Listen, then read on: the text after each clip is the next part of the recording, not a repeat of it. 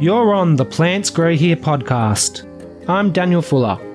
Come along with me as we enter a hidden world of deep horticultural, ecological, and landscape gardening knowledge with featured experts, industry professionals, and enthusiasts. If you're a fan of Aussie horticultural podcasts, chances are you're familiar with the Branch Out podcast, where you can discover the surprising world of plants as you enter botanic gardens, labs, the Australian bush, and the minds of experts who are passionate about plants and protecting them. It's produced and presented by science communicator Vanessa Fuchs, and it used to be run by Royal Botanic Gardens Sydney, and it still is. But there's been a name change with the Australian Institute of Botanical Science as the new umbrella brand. Branch Out is back in action after taking a hiatus in August last year, and this week Vanessa featured episode 52 of the Plants Grow Here podcast about zero waste life and garden hacks with Gary Moran on her show. In return, I want to share a very interesting podcast of hers with you this week. If you're in plant related circles on social media, you've probably noticed that witchcraft is actually becoming quite popular.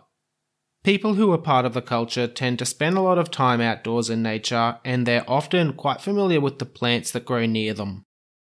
Witchcraft probably isn't a topic that you're expecting to hear about on the Plants Grow Here podcast, but I hope you'll enjoy it nonetheless.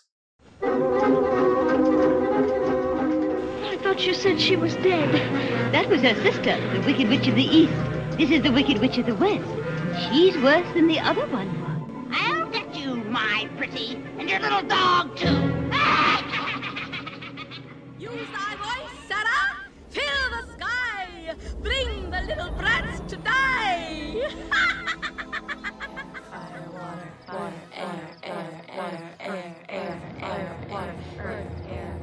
Oh, relax. It's only magic.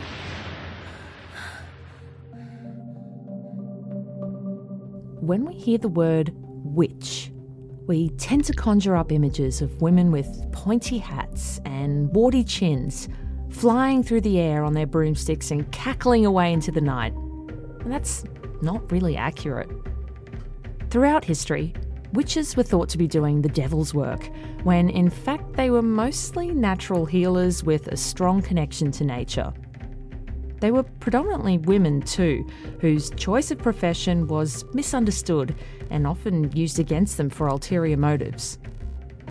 Despite tens of thousands of women throughout the ages being persecuted and executed for being a witch, witchcraft is still around. In fact, there's a rapidly growing subculture on TikTok called WitchTok. Its creators are mostly millennials and Gen Z who use the platform to share spells, make potions, and learn about mythology. Videos with the hashtag WitchTok have clocked up billions of views. Hey, I'm Vanessa Fuchs, and in this episode of Branch Out, I have a chat to a modern witch and pagan, Christina Oakley Harrington. Christina left academia to found Treadwell's, an unconventional and esoteric bookshop in London dedicated to the occult, the mystical, magical, and supernatural. Keep listening to learn about the integral role of plants in witchcraft and why so many young people are being drawn to it again.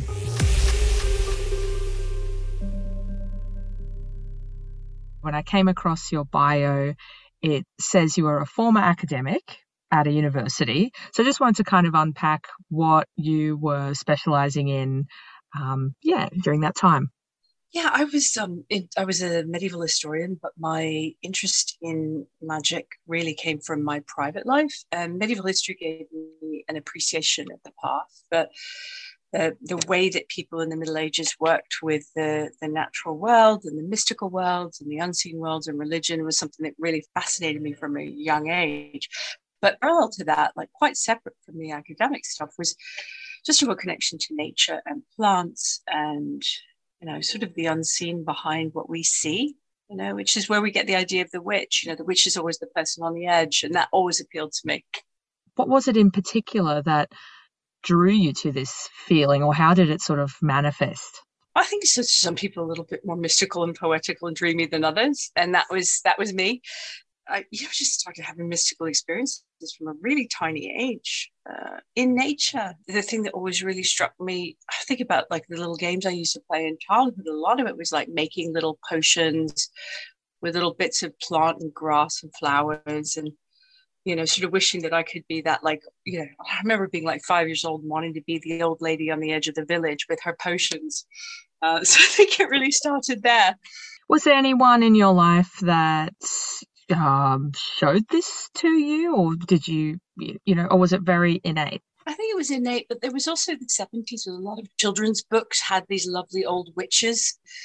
There was this big sort of upsurge of like, you know, like amazing little witches and wizards. It was a sort of a theme in kids' books. So I, would love to say it's something completely innate, but I don't think it's that entirely. We're always affected by popular culture.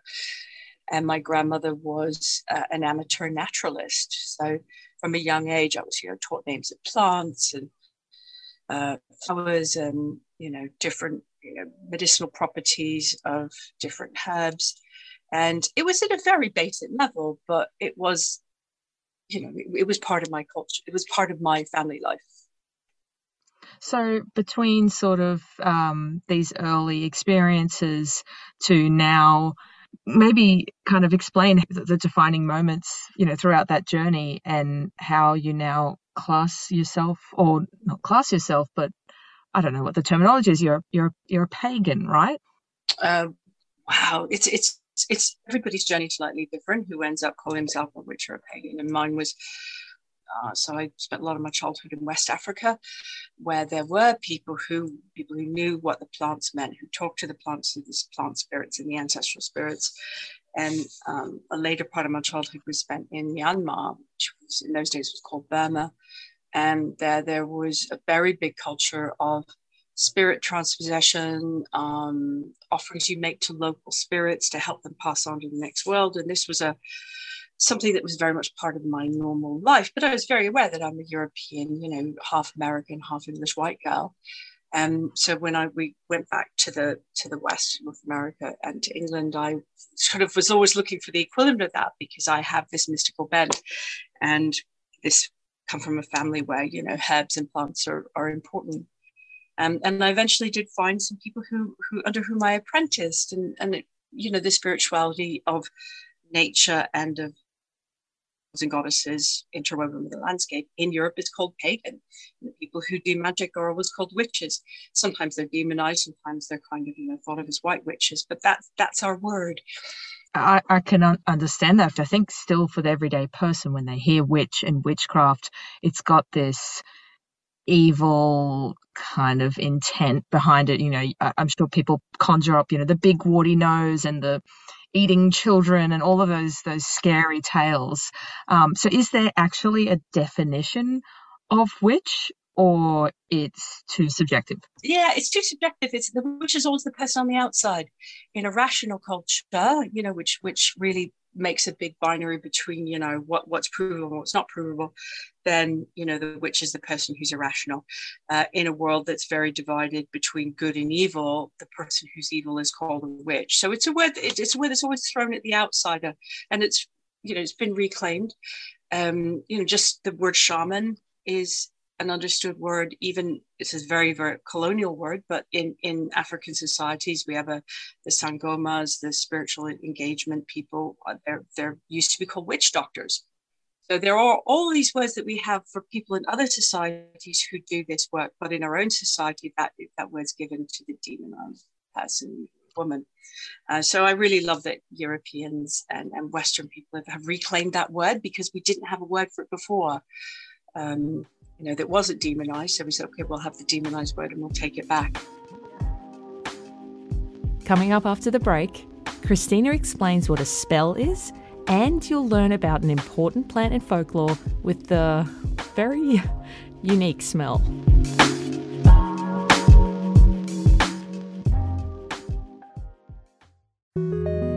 Prepare to be amazed by plants and the incredible work that goes into saving them in our What the Flora video series on YouTube. In each episode, you'll get up close with plant life and the experts dedicated to understanding and protecting them. From hand pollinating tiny endangered orchids with toothpicks to battling plant diseases with DNA science. What the Flora is your chance to see our science and horticulture in action like never before. Subscribe to the Royal Botanic Gardens Sydney's YouTube channel and hit the bell to be notified of new episodes and to join the live Q&A when the new episodes premiere. So is it is it something that you need to do every day? I mean, I'm just trying to understand how someone can call themselves a, Mm. a witch and is there any authority you know that determines whether you are or not No, it's very much a grassroots movement, and there are certain traditions that have practices and, and structures, and I, I happen to be in one of those. But but one of the defining characteristics certainly is that person keeps time with the seasons. So in the northern hemisphere, in in England, okay, it varies from sort of place to place, but in England, May Day comes and there's a plant called the hawthorn or the white thorn that comes out, and it smells of uh, it, it smells of sweetness, and it also has this very particular smell, the white thorn that is comes from the, the fact that it smells a bit like sex. bluntly. And Oh. they found out that there, that there's a, a chemical component in the white thorn blossom, which is also in human sexual fluids. Which is why when you walk around in an English field uh, or even down the streets of London, in the leafier areas, that like around May Day, it smells like smells like the sheets the morning after. And and yeah and and it was and so going back four five hundred years at least if not longer what everybody did at may day to welcome spring and pleasure and return of summer at may day danced around a giant phallic maypole and put these bunches of these sex smelling flowers all around your doors your windows uh, your garden decorate, make crowns of flowers with them. Basically, a celebration of delight, pleasure, and return of life. And for some people, it's kind of like more on the inner mystical. Some people, it's more celebratory. Some people might like have a little quiet meditation. Some people might just get roaring drunk and have a big hoedown with their friends and, you know, stay up all night with their beloved doing doing it the old way but the characteristic is like to, to touch in with nature. And those those traditional festivals which we now sort of codify they happen every six weeks. You know in the southern hemisphere your uh, your longest night is in june uh, your longest day is in december in the northern hemisphere it's the other way around. In the northern hemisphere on the longest day um, it used to be traditional to go collect herbs the seven herbs of midsummer or St. John's Day, the midsummer herbs. And those are when it was believed that because of the power of the sun on that day in the northern hemisphere, they've just got they've got their extra, you know, their potency super powered because it's got they've had the longest period of light on that day. So everybody gets up morning, go finds those seven herbs, collects them, probably is very, very tired, has lots of strong coffee, brings them back to their house, hangs them up so they're dried. And then they would those would be used both for spells and for um, medicine over the coming year. It's the touching in, it's the touching in with what nature's doing. And if you have a, a nature inclined mystical bent, it's really, it's very, very beautiful and spiritually healing. It's also a way of giving back to nature, saying, I express my love for you. I love that. That's that's so amazing, especially those those points about the plants. I think our listeners are going to um, be doing some googling after this. um, do you yourself make spells, or are you more interested in Mm. potions or healing? Like I'm just trying to understand that. Um, a spell is when you say words over something or sing, you enchant it and you enspell it. So when we do a piece of magic for somebody, um, like a make a thing. Usually there's a thing. Usually it involves plant bits or wax or string, colors, stones, um, and then we sing its power into it, and we sing its power out of it because we believe that things have their own powers already. Uh, come out, pair it, bless it, and then get ready to, to to give it. You know, we do these things as gifts. We don't charge money. That's interesting um, because we're seeing this big rise um, across, you know, social media platforms that, you know, Gen Z in particular are using quite heavily, like TikTok, and there's even, you know, a TikTok for witches, and you've got sea witches, city witches, cottage witches, kitchen witches. I mean, is this this really like detailed niche label? Is this something? Is this something new? And why do you think we're seeing young people adopt, adopt it so much now? Um, so for those of us who've been doing this for a long time, but that predate that self-defining niche, niche, niche, um, we, we don't bother with that. But if a young person says, I, I see myself as a witch who, you know, is is by the seaside, they'll call themselves a sea witch, and that means that in themselves they want to do more with, with the ocean. There's no external reference point for that. Uh, it's certainly it's interesting to me that it's it's having such a big uprise at the moment, and I see it a lot to do with younger people finding um, an, a need to have a language for a spirituality which uh, connects to what they already respond to, which I relate to, even though I'm a generation or two older. So if somebody says, well, I'm feeling drawn to witchcraft, what is that saying? We're in a world where they're, they're very financially precarious, where nature is being stripped away from us and, and you know the world is in a terrible state. We've lost touch with gardening and plants as they sort of get less and less and less in our environment. And it seems to me very natural that a younger person would be like, well, where can I find comfort and solidity? And if they find it in nature, of course, they're going to have access to the idea of being a witch. To have a spirituality centered around plants and the seasons and light and the moon is has a wholeness to it. And if you understand that spirituality is speaking to you through poetry, which has movement and freedom and responsiveness in it, then it, it has a resonance for somebody of a sensitive nature.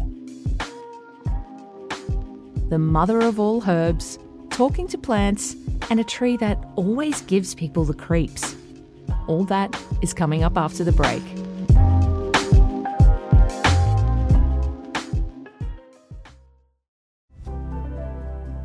To ensure all our botanic gardens across Sydney remain places of outstanding horticultural beauty, scientific institutions at the forefront of research, and important centres of learning, we need your support. There are heaps of ways you can do this too. You can volunteer, make a one off or monthly donation, leave a legacy, or you can become a member. Just head to the Join and Support button at the top of any of the Garden's websites to find out how you can make a valuable contribution and protect plants for generations to come.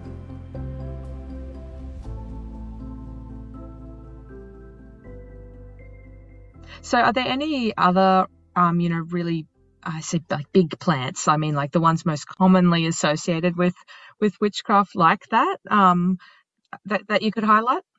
The biggest one um, having its huge popularity moment um, is um, a plant called mugwort or Artemisia and the Germans called it, you know, the mother of all herbs.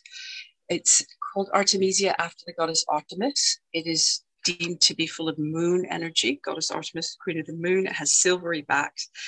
It has been understood in the British Isles and other parts of Europe as being a plant that wherever you sprinkle it, consume it, it, it gives uh, blessing and goodness and clears a room, clears a space, clears a person's energy, um, brings good fortune. So often mugwort tea is drunk now uh, to have good dreams, have visionary dreams. Uh, it's it's a lovely, lovely plant. And the crazy thing is, it's everywhere if you live in the south of England. Yeah, I mean, the other one that has been used for a thousand years that nobody remembers at the moment, um, like on a big campaign, is agrimony. Um, again, this is a scrubby herb found everywhere, roadsides here. And agrimony is used in tea, used in potions, used in spells, used in um, house charms um, as just good energy plant. And I personally love it, but you know, because it hasn't had a popularity revival yet on TikTok, uh, not that many people know about it, but they will. You know, if it gets on TikTok, we'll have a run on agrimony. so um, these are ones that are bringing good fortune, good things, positive stuff. Are there plants that are used? I mean, is this even part of a witch's repertoire to do bad things? Like, or are there like negative plants? Oh, that's, an amazing subject. Um, people who are um, dedicated witch as I am, so I was apprenticed and I was initiated, we take an oath that we will never do harm, magically or even in our daily life. The plants that are like about death, the death plants, belladonna, aconite, monkshood, various death herbs. They are um, also, interestingly enough, they're plants that have always been used and are still used in medicine for sedation, pain relief. So somebody's cursing plant uh, is also somebody else's healing plant. Those very, very plants are the things that get somebody through having their their leg cut off. For some reason, I don't know why, in in all across Europe and the British Isles, like walnut trees were like black walnut trees. Ooh, don't know. And I don't have a black walnut where I live, so I've never spent any time with a black walnut tree. If I ever find one, I will. I'll sit under it for a day and I'll say, you know, okay, am I getting the creeps? But I've never had the opportunity to test it out yet. Anybody who does, listeners, if you have a black walnut tree, spend a little time with it. You know, do write in, see whether you have some thoughts or experiences of why it's considered a very bad luck tree. That's interesting about the plant communication aspect because I was reading an article on the Atlantic when I was looking into this rise in um, modern witches, and one of the um, the witches interviewed um, calls herself a plant witch, and she says she can communicate with her succulents. So it's very specific. Um, I know you can't speak for her, but you know, is is this an ability that you're aware of? Is it something you possess? Some people like want to get very very defined about things like i can do this i can't do that. Uh, i don't really move in circles where people make those big statements. And what i will say is that if you spend any a long enough time with any living thing and you're able to relax enough and be open enough you'll have start having feelings. For some people they're very vivid. For some people they're very very subtle. And you know, on any given day or month or time of my life, the amount of time I spend with a plant or a tree or in a garden in or in a park or in a wild space and is going to vary. And the amount of sense that I have of something communicating with me or me responding to something also varies. I mean, because we're all just human, really. Um, yeah, it's just if we attune and spend time with them, just as with pets, with anything that has consciousness, there's going to be something going on. And that's mostly going to be nonverbal. But put the time in with any relationship any connection, something's going to happen. Do you think this this rise in modern witchcraft um, and the connection to plants and nature, do you see that manifesting into, you know, a positive impact in terms of conservation, climate change? I've seen I've seen this uh, go through waves up and down really since about the 1920s. The first pagan engagement with nature and the, the urge to conserve nature and love it and take care of it had its big flourishing first in the 1920s and it's been waving up and down. So we're having a little up moment, but maybe a little down moment, but it, it does go in waves like all cultural trends. The, the good side is the the personal connection with any living creature gives us empathy for it and wants us to protect it. As always, follow the Plants Grow Here podcast on any Apple or Android podcast app or Spotify. Follow Branch Out on all the same platforms as well. You can keep up to date with Branch Out on the Royal Botanic Garden Sydney website, social media accounts, and you can join the community on Reddit. Just search Branch Out Podcast, all one word. If you know a grower that's always looking for new markets to serve, send them a link to this episode.